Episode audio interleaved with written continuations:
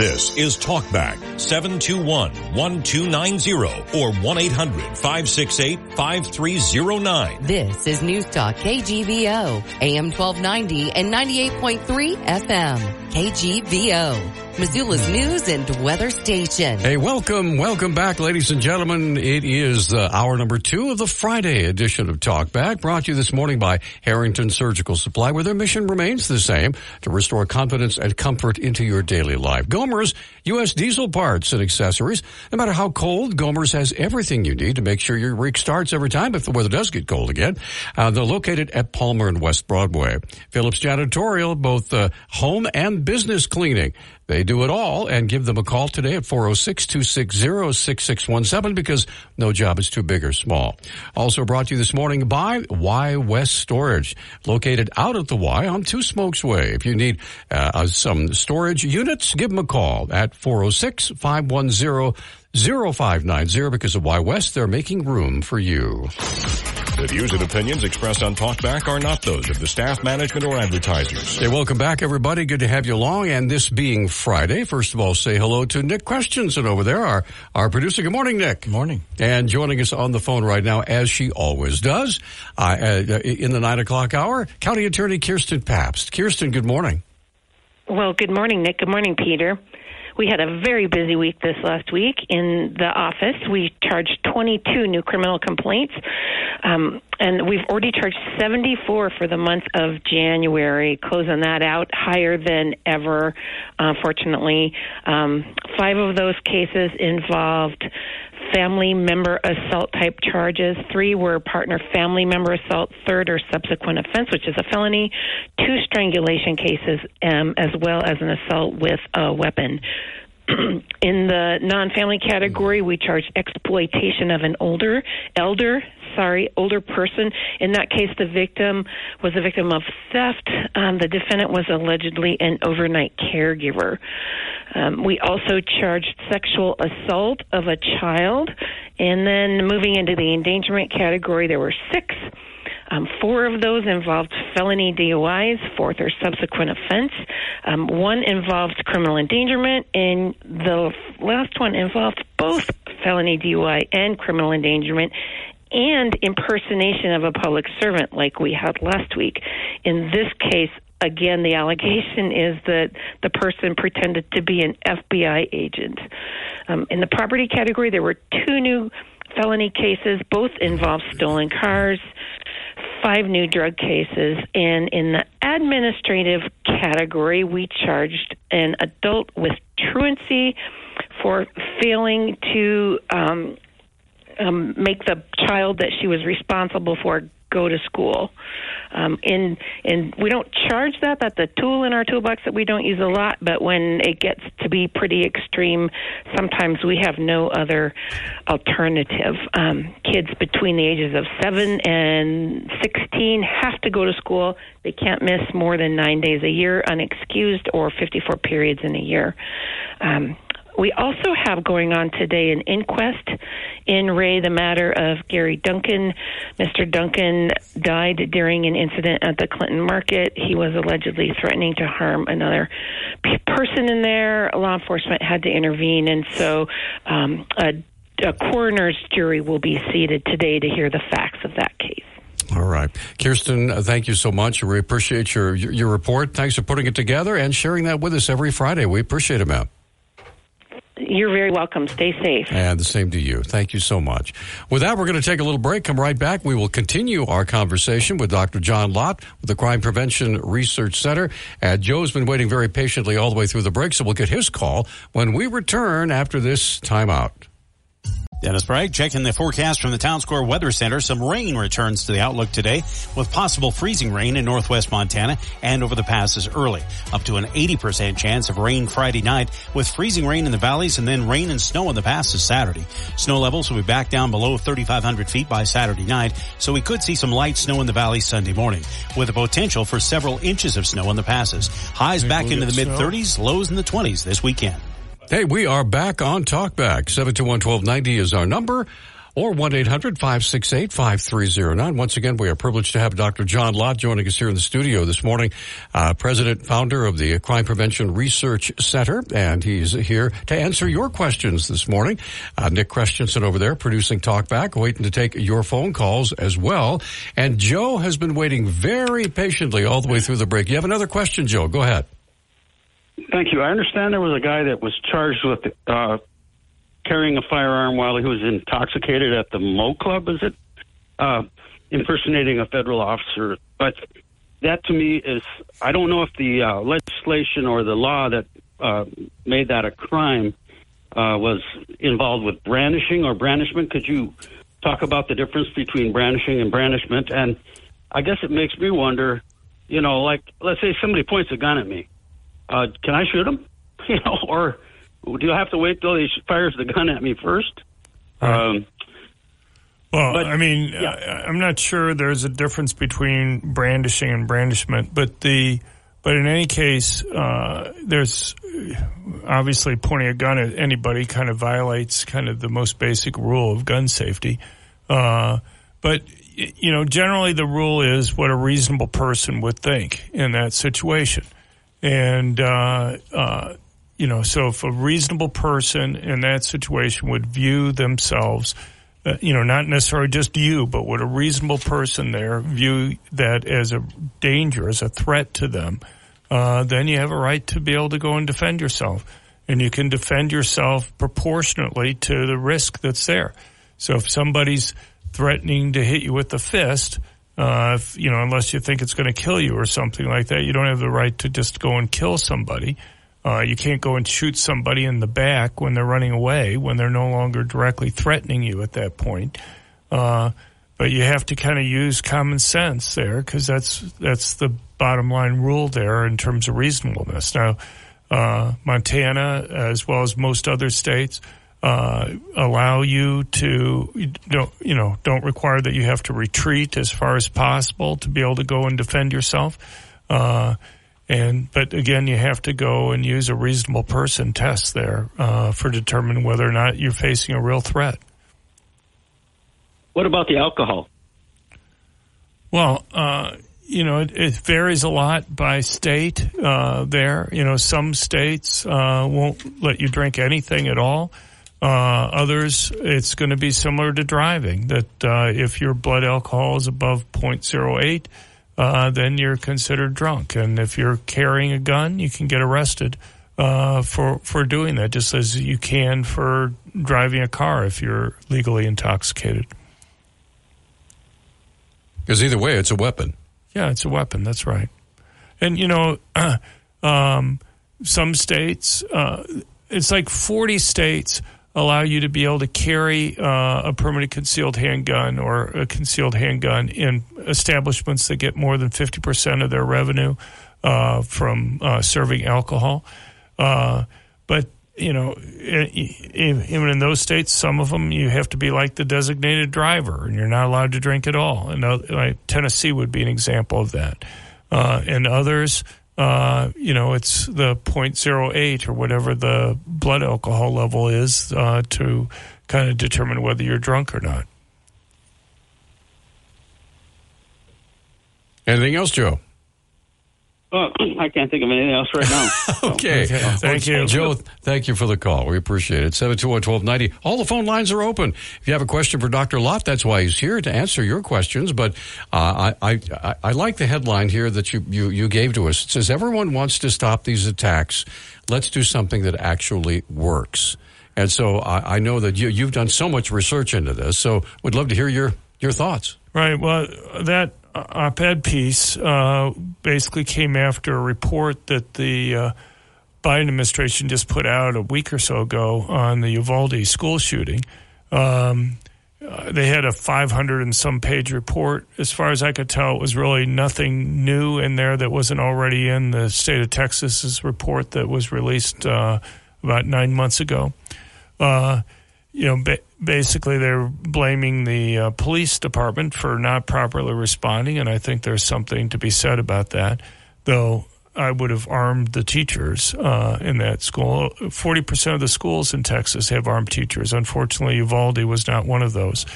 But in any case, uh, Biden used the uh, time that for that report being put out to go and list uh, three other gun control laws that he wanted to have. One is universal background checks. This is kind of what we started the program off today on with these background checks on private transfers of guns. Uh, and, and my response, and it fits in with what you just read, was okay, uh, would it have stopped the Uvalde school shooting? And the answer is no. Uh, and I wish somebody in the press would have asked, you know, the administration, you know, okay, you're, this is your number one solution after you release the Uvalde school shooting. Would it have stopped this attack? No. Well, why are you proposing it then now? Would it have stopped any mass public shooting this century? The answer would be no. And then the thing is, why do you keep on putting this up as like your top solution after we have these mass public shootings? I want to do something too but I want to do something that actually matters on this stuff. And to me, I look at it, and we've looked at all the school shootings in the United States from uh, uh, 2000 on, uh, anything from an accidental discharge all the way up to a mass public shooting.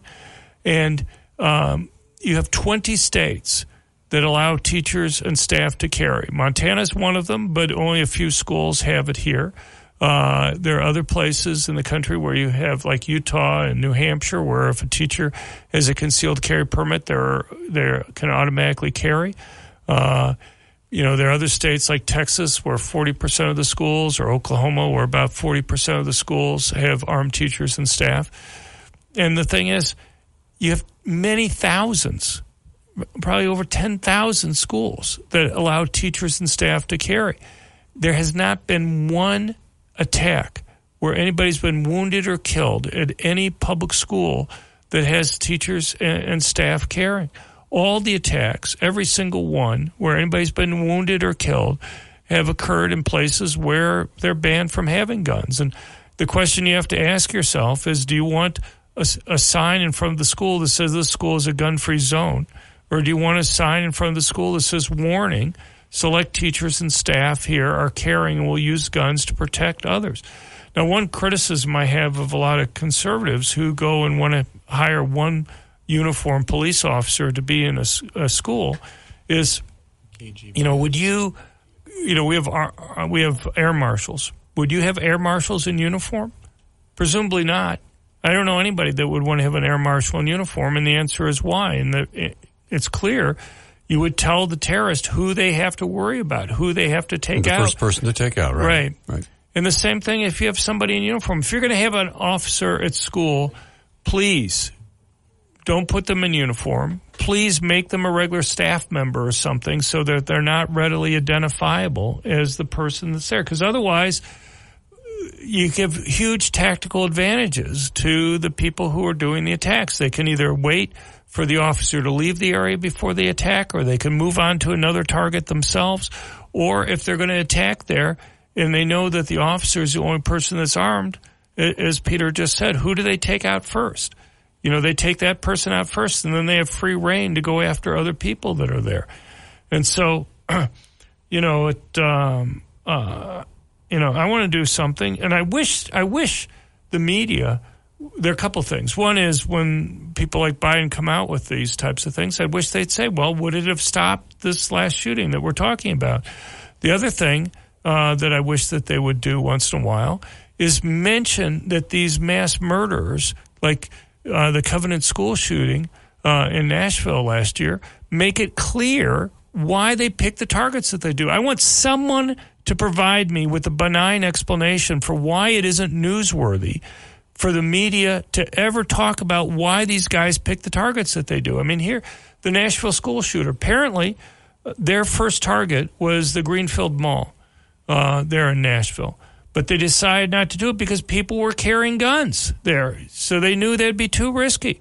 Apparently, they picked the school because it was a soft target that they didn't have to worry about somebody being able to go and stop them the police chief, they still have, the Biden administration has taken the, the manifesto there. They still have not released the manifesto, uh, which is incredibly unusual. Um, but the Nashville police chief, before he turned it over to the Biden administration, read it and had a press conference the very day of the attack pointing out that this person had picked this target because it was a gun free zone. I, I don't know. Maybe somebody in the news media can give me an explanation for why that's not newsworthy. Because the national media didn't cover that part of the the police chief's statement that was there. And it happens over and over again at our website at crimeresearch.org.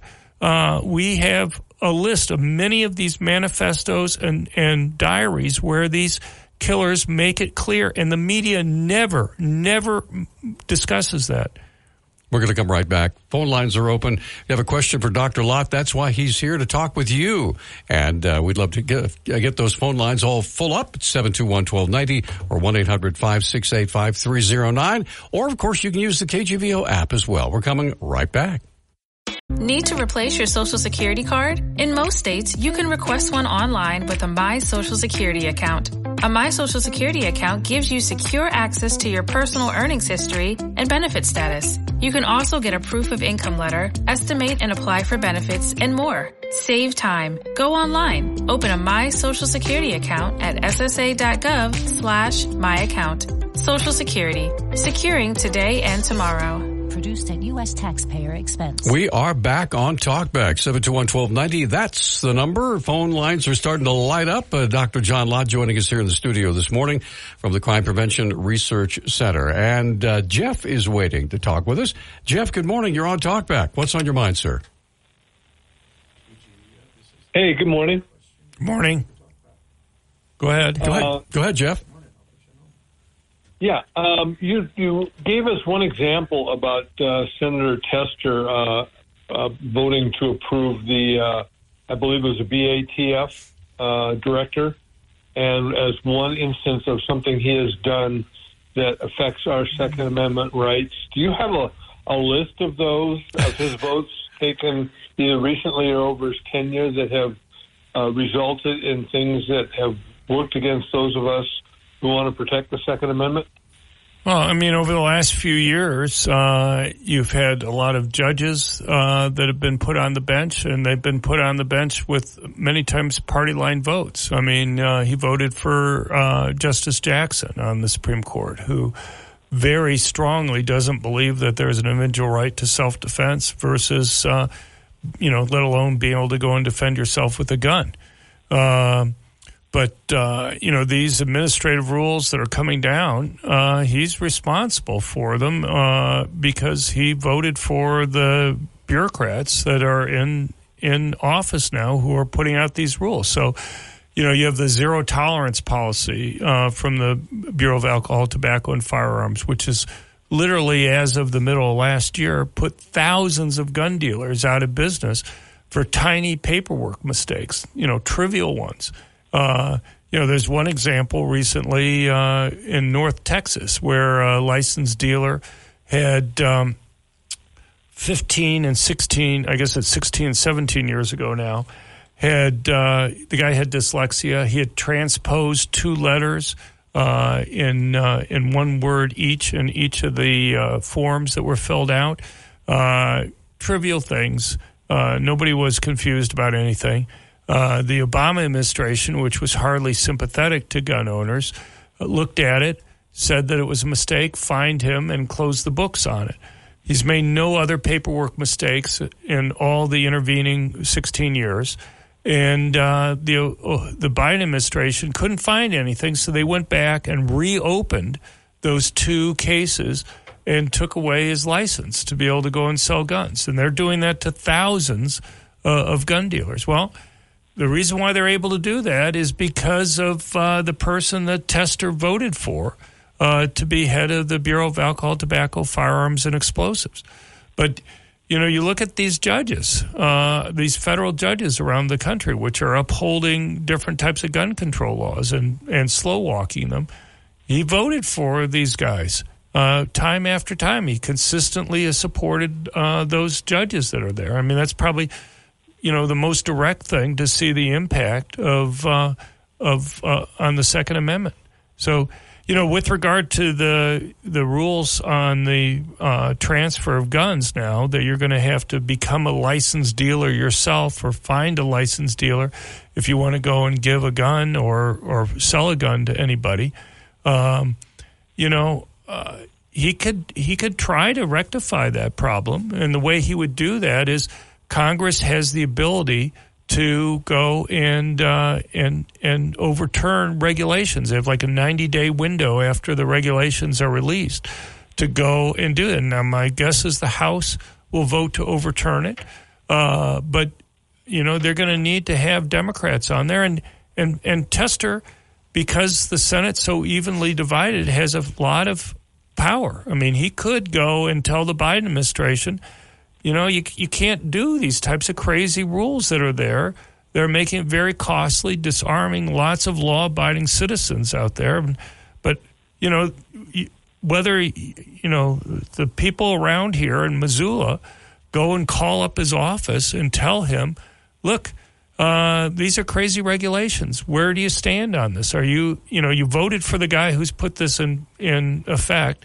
Are you going to go and and lead the charge to overturn these regulations? Because the Senate and the House can do that if they want to. Uh, great, great answer, and I appreciate it. One of the things you said early on uh, struck me, though. You said that uh, Justice Ketanji Brown Jackson right. doesn't believe in your right to self-defense of any kind. She doesn't believe that there's a, a fundamental right to self-defense. She strongly doesn't wow. believe. I mean, she's only had a couple uh, gun-related cases right now, and you can listen to you can go and get a copy of the oral arguments recently in the Rahimi case and stuff like that. But uh, she has very strong views. I mean, uh, look, all the Democrats on the Supreme Court, uh, Sotomayor and Kagan, Kagan's a little bit more reasonable, but um, all you know, all the Democrats on the Supreme Court, even Breyer when he was on there, uh, have made it clear over and over again if they have a chance if the Democrats get a majority on the Supreme Court, uh, they will vote to overturn uh, the Heller, McDonald, and Bruen decisions. There's like no question. They they view this as an open decision, and any time in the future that Democrats get a majority on the Supreme Court, which could happen in the next administration, given the ages of of Thomas turning 80 and uh, and uh, Sam Alito turning 78 uh, during the next administration, uh, that they could do that. Well, I certainly hope that whoever uh, Te- Jon Tester's uh, Republican opponent is will consult you for maybe some campaign ads and flyers and different things. Hey, listen, Jeff, thanks for the call. We appreciate it. And we're going to come right back. We have Harry waiting very patiently to visit with Dr. Lott when we come back. Uh, phone lines are open. Uh, we, uh, we have Harry waiting, but uh, there's plenty of room for you. You have a question or comment for Dr. John Lott at the Crime Prevention Research Center. We'd love to hear from you. Back right after this getting ready. Hey, welcome back to Talk Back. All right, our number is 721-1290, and joining us here in the studio this morning, Dr. John Lott. He's the uh, president and founder of the Crime Prevention Research Center, located, uh, headquartered right here in Missoula. And Harry has been waiting through the break. Harry, thanks for your patience. You're on Talk Back. Please go ahead.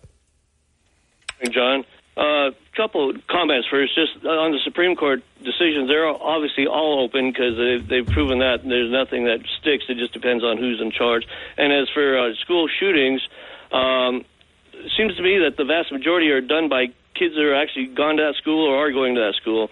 But uh, my question to you, though, is completely different. Uh, well, have you done anything seen about like uh, letting felons uh, get back their rights to own guns? I mean, to me, it seems like that's a good slippery slope argument because I can see I don't understand why other states haven't done it that want more restrictions. That why they say, well, if you have so many misdemeanors, you lose your right because you can't say you haven't had due process. You know, and by having more than say two or three misdemeanors, you're showing that you have no, you disrespect the law. You don't, uh, you know, can't follow the law. So, uh, I mean, to say that, well, because you can take away felons' rights, why can't you take away misdemeanor, you know, uh, repeat misdemeanor offenders' rights too? Well, there are states that take away, and federal law that take away people's ability to own guns uh, for various periods of time uh, if they have misdemeanors. I mean, you can be denied if you have a misdemeanor. A, a, number of states will deny you getting a concealed carry permit, for example, for maybe five years or something like that. Uh, obviously, if you have a, a domestic violence misdemeanor, uh, you lose your right to own a gun for the rest of your life. Uh, so there are a lot of variants there. One, one thing that most people probably don't understand is that uh, there were no prohibitions on even felons uh, having guns. Up in the first state to do so was California in the 1920s. Uh, and it very slowly caught on with other states. Obviously, the federal prohibition uh, didn't go into effect until 1968. Um, so, you know, for the vast majority of our nation's history, felons of any type uh, weren't prohibited from being able to go and own guns. Um, and, uh, you know, now there's been some debate uh, in the courts about whether or not uh, you could ban somebody who doesn't have a violent type felony. You know, so like I may have a felony for uh, antitrust violations or uh, you know some other type DUI. of some kind of a fraud type situation. Yeah, multi right. DUIs, multi DUIs. I mean, well, I mean, I don't know. Maybe that's a risk of violence or something like that. Maybe somebody could go but, and argue but that. have, have you been have you been fighting to, to get those old laws overturned, especially the uh, federal? I mean, No, just I mean, you I- got- you- they I- can take away felons a felon's right once you out of you've done your time. Shouldn't you be able to uh, you So know, what get I- rights back? Okay.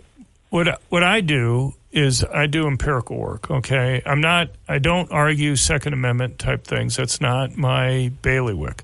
Uh, what I try to figure out are things that I can measure in terms of the impact on crime. And most of these rules, like from 1968, are kind of before we have good data to go and test these types of things.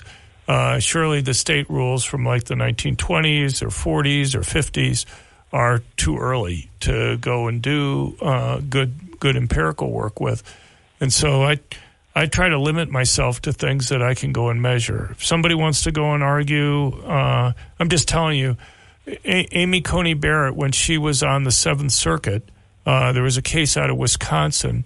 Uh, about whether a guy could be prohibited from owning a gun because he had, a, it may have been like a tax uh, felony that he had and uh, she was in the minority. The other two ju- judges on the uh, circuit court said that uh, uh, a nonviolent felony was enough to prevent somebody from owning a gun. She argued otherwise, and uh, you know we'll see. I mean, the Rahimi case that was just heard in Jan- uh, at the end of last year.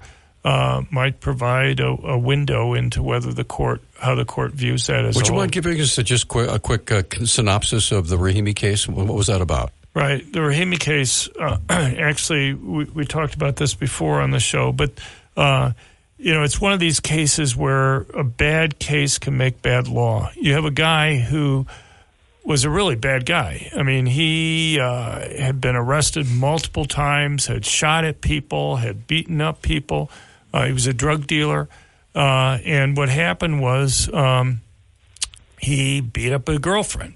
And uh, rather than prosecuting him for all these violent crimes, the prosecutor basically uh, had a restraining order put in against him uh, with regard to the g- girlfriend. And that restraining order, uh, which was a civil case, uh, was barred him from having a gun. Of course, big surprise, a drug dealer, he continued to go and get guns and continued to go and shoot at people.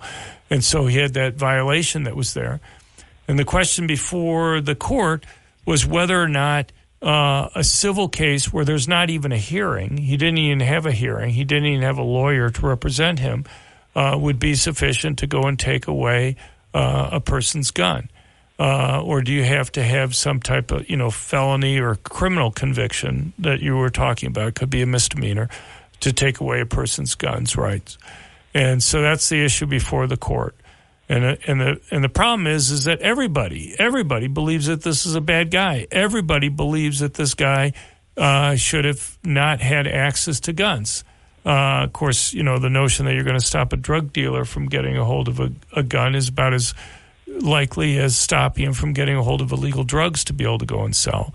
Um, but you know, here you have a situation where uh, everybody want, doesn't want him to have a gun. The question is, why not prosecute him for all these other crimes that were there, and then that would have taken away his gun rather than going and using uh, this uh, restraining order to ban him from having guns, where he didn't have a lawyer present and he didn't even have a hearing uh, where he lost the rights to do that. And so that's, um, uh, you know, that's going to be the because it's optically, you know, you can just imagine if the judges say, okay, uh, you couldn't take away his guns, you know, the media is just going to go crazy on something like that. Okay. Uh, does that help you out, Thank Harry? You. Yeah, bye. Oh, yeah, thanks for the call. We're going to come right back. 721-1290 is our number, 1-800-568-5309. Phone lines are clear. And uh, also, if you have a, a question, you can also use the KGVO app. So we'll be right back. The Library of Congress invites you to visit the revamped Veterans History Project website, where firsthand accounts shared by U.S. military veterans are accessible to the public. Performing a search of the collection is easy. First, go to loc.gov slash vets. Click Explore the Collections. Scroll down to Search the VHP Collections and click. Make sure you're searching this collection, and with simple keywords, you can find what you're looking for. Visit loc.gov slash vets today. Meet Ed, movie buff, animal lover, safe driver. Five years of driving an ambulance teaches you a thing or two. If people knew what I know, lives could be saved. When I see a car trying to rush past a turning bus, I get concerned. You see, when big vehicles turn right, they have to swing wide to make the turn. And that's a lesson you don't want to learn the hard way. When trucks and buses turn, let's you and I wait. It's, it's our roads. It's, it's our safety. safety. Visit www.sharetheroadsafely.gov. We are back on Talkback. Phone lines are open, by the way, if you have a question or a comment for Dr. John Lott, uh, president and founder of the uh, of the Crime Prevention Research Center. Crime, crimeresearch.org is uh, the name of the website. So if you have a question, phone lines are open for you. Now, one thing that we were just uh, tossing around during the break is another uh, idea from the Biden administration is something called red flag laws. So if you wouldn't mind just jumping into that for us. Sure. Yeah. Well, this was after the Uvalde report came out. Biden had three things. We talked about the first one, the background checks on the private transfers of guns. The second ranked proposal for him was these red flag laws where, um, you know, if somebody is a danger to themselves or others, you know, you can go and put in a written complaint to a judge. The judge, all the judge sees is the claim that you're making. Uh, he doesn't talk to the person who made the complaint. He doesn't talk to the person who the complaint's made about or any witnesses.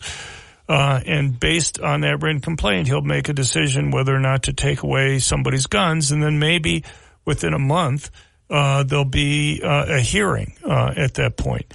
Um, the thing is, we already in Montana and all 50 states already have better ways of dealing with something if somebody is a danger to themselves or others.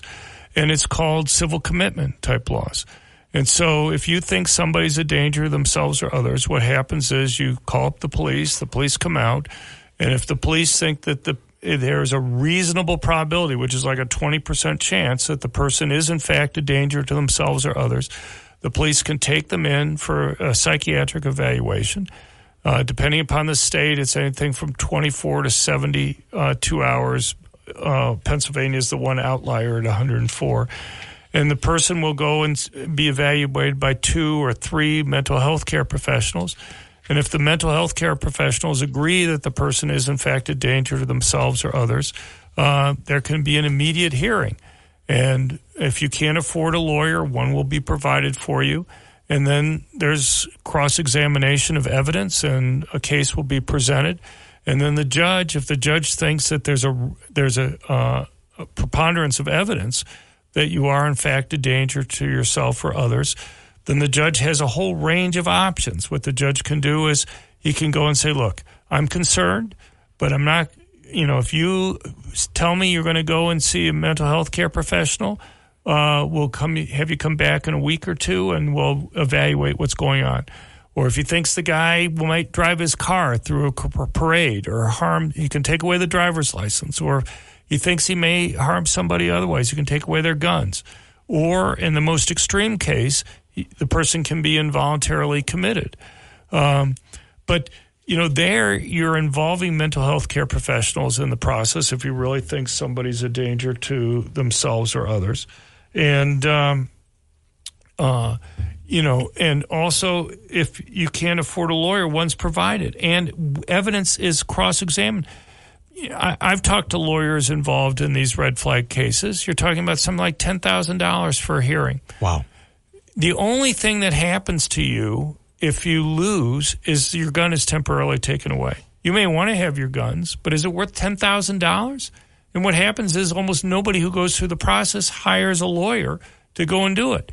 And so, you know, you're up against a lawyer on the other side. You're representing yourself.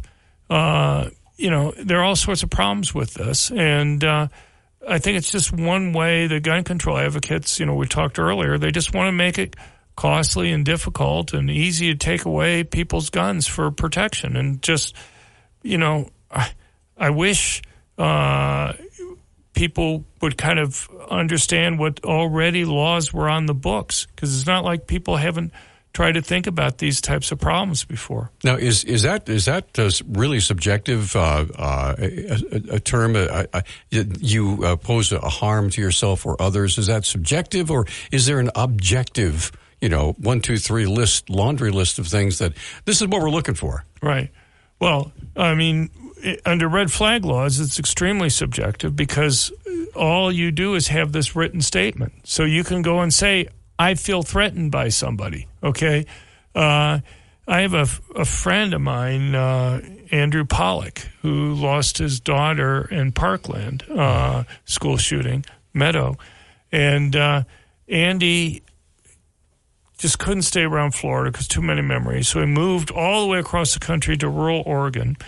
And uh, uh, about the same time he moved in, a couple neighbors, people moved in who were his neighbors who were from California. And Andy is a very conservative guy, and his neighbors were very liberal, and they hated him. and uh, and so uh, they put up uh, essentially red flag, extreme risk protection orders uh, the judge just saw the the complaint that they felt threatened by him, and uh, and essentially order put in a protection order. Um, and uh, Andy had his ability to have guns taken away. Uh, there was eventually a hearing on it, and the judge, when they the judge actually had the hearing rather than just the written statement, said, "Look, there's no threat here. Why did you even file this because we don't like it, right?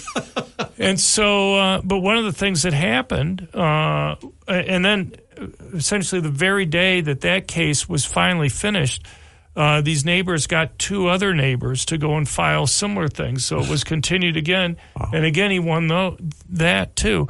But in this first case, the judge didn't even require that Andy had to even put up any evidence. Just simply listening to the the the statements from the people who filed. He says, "Why are you filing? You you're not even telling me that there's a threat." And so, so you know, it's just subjectively the way they wrote it up to begin with. And the thing is, uh, living in rural Oregon, I'm sure nobody in Montana can relate to this. There are bears and mountain lions and other things around there, and Andy normally uh, carries a handgun with him. Uh, but what happened was uh, there was a mountain lion right next to his house, and he was unarmed. Uh, fortunately, he had his dog with him, uh, and his dog uh, was able to get into a tangle with a mountain lion, but the dog had to have like 50 stitches on its stomach uh, because of the battle that he had with the mountain lion. Wow. But at least he had his dog with him. But, you know, the dog wouldn't have been in trouble if Andy had been able to go and defend himself. But because of the uh, red flag provision there, he was disarmed. All right, Dr. John Lott here with us for about another eight minutes or so. Uh, so the phone lines are open, but when we come back, uh, we had a chance to to uh, ask Dr. Lott because he travels a lot, and his uh, let, let, us just say his bags are going to get a lot of use in the next couple of months because he's heading all over the not only, only all over the country but all over the world to testify on these issues. So if you have a question or comment, we'd love to hear from you though. Seven two one twelve ninety. Back in one minute. All right, we're, it's a great slogan, by the way. But we are back on TalkBack, 721-1290. That's our number, and only have about seven and a half minutes left if you have a question or comment for Dr. John Lott. But uh, Nick and I both were, were asking uh, at the outset when he first came in, uh, I know you travel a lot, so uh, tell us, you're going all over the world. Yeah, well, I, I mean, the next week or two, I have trips to California and to uh, Washington, D.C., uh, now, what, what are the purpose of these trips? Obviously, people are inviting you uh, right. to, to speak on their behalf because of your expertise. Yeah, that's basically it. Give talks to different groups. Um, more interesting trips, I guess. Uh, after that, I'm supposed to go to Ecuador. Um, they have a big organized crime problem down there, and uh, with drug gangs and I'm supposed to meet with the president of Ecuador, the new president, and uh, some members of his cabinet. And then, uh, uh, and then in May, uh, I have other talks in the U.S. in April in the U.S. But then in in May, the end of May, I'm supposed to go down for eight days to Argentina, where I'm supposed to meet with the vice president there and to testify before the uh, Argentina uh, Senate now, are you helping them to craft uh, legislation or to, right. to to solidify their positions so that when they have opposition, they have they have good, cogent answers? I guess kind of both. Okay. The uh, uh, you know, and um, uh, they have new presidents in both Ecuador and Argentina have have serious crime problems, particularly in Ecuador. Uh, Ecuador is a mess. The president before last uh, was a socialist, and he disarmed the local police that were there. So I don't know what you expect local police officers to do if they're going up against organized drug gangs. You know, say hi guys. So I gave a talk uh, to about 200 uh, police officers, uh, basically ranking uh, uh, officers, when I went to Argent- went to Ecuador this past August, and one of the things I kept on hearing when I talked to some of the officers afterwards, and one of the things I heard over and over again from them was the saying, uh, either take this silver or take a bullet. You know, so it's like, you know, you go in there, you can't really do anything to stop them, so they bribe you just to kind of go and, you know, not bother you, but bother them. And so the amount of corruption in, uh, in Ecuadorian police is just like rampant. Almost everybody takes uh, the bribes. It, uh, almost in every movie that involves something in Latin or South America, there's always corrupt, you know, po- uh, politicians all over the place. Now, right. is is that is that uh, truism or is it just, you know, just something on the movies? Well, I mean, I mean, I've been to Mexico. There's huge corruption in Mexico. Uh, the police there. Uh, then they try to get the the army involved, and of course, then they started corrupting the army. Uh, so, you know, you have huge amounts of money involved. Uh, and uh, uh, Obrador, the current president in Mexico, uh, seems to be pretty corrupt too in terms of kind of. And look, it's gotten worse over the last few years with the Biden administration. The drug cartels, now that they've gotten into human trafficking, they're just rolling. They're just, you know, they've gotten many billions of dollars more money that they're making right now, and they're using that to kind of uh, corrupt the uh, the government down there even more. Um, but uh, you know, it's uh, you know, we could stop a lot of the corruption in Latin America uh, if we legalize drugs in the United States. Um, and now, I'm not telling us, we, I'm not saying it's nirvana to do that. I'm just saying that uh, it's because it's illegal. Would take away the profit motive. Right, exactly. Uh, now, we'd have lower prices for drugs and more people would use drugs. And so you'd have more problems in that way with it. But you wouldn't have, and, and even in the United States, I don't think most people appreciate how much of our violent crime is drug gang related. Um, 56% of the murders in the United States take place in 2% of the counties. Uh, and if you and if you look at what's called a murder map that will show you where the murders are, almost two thirds of those murders in those 2% of the counties take place in 10 block areas. Is vi- murders in the United States are extremely heavily concentrated in tiny areas. 5% of the counties in the United States account for 76% of the murders in the United States. And so, you know, uh, uh, you have, uh, uh, uh you know, it's, and a large part of it is drug gangs. You know, people will hear that well over half murders in the United States are acquaintance murders and you'll think, well, you know, these are people that somehow some have emotional connections with each other. And nothing could be further from the truth. The largest category of acquaintance murders are probably rival gang members. It's very common for the members of one gang to know who the members of the other gangs are. Uh, you know, they're on different street corners and stuff like that. This is my territory. This is yours. They know who are the people who are in the various gangs. And so you know, it's not just Mexico, but Mexico and Ecuador uh, have huge violent crime problems. Uh, Ecuador, uh, their murder rate two years ago, and I'm sure it's gone up since then, was 26 per 100,000. Um, uh, Mexico's is actually a little higher. Just by comparison, ours is about five per 100,000.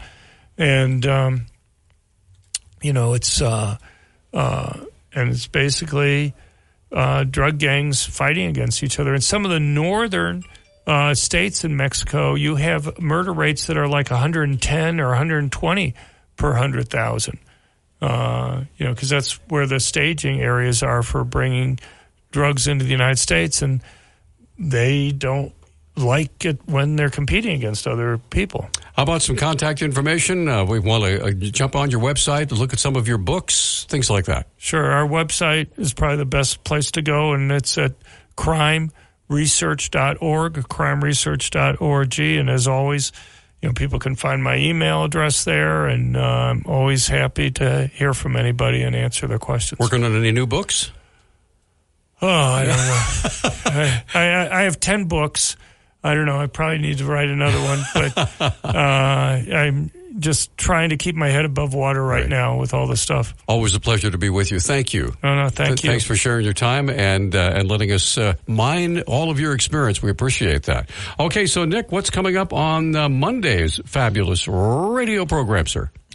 We'll do open phones from eight to ten. Uh, from uh, or sorry, open phones from eight to nine, but from eight ten to eight twenty we're going to talk with the folks from Fire and Ice about uh, their hockey game, and nine to ten we'll have Rob Nadelson. All right, so Rob Nadelson again. Uh, those of you who love Rob, he's going to be with us on Monday from nine to ten. Get out there and make it a great weekend, everybody. Please drive safely. It's a little slick, and uh, Ace will be back Monday at six a.m.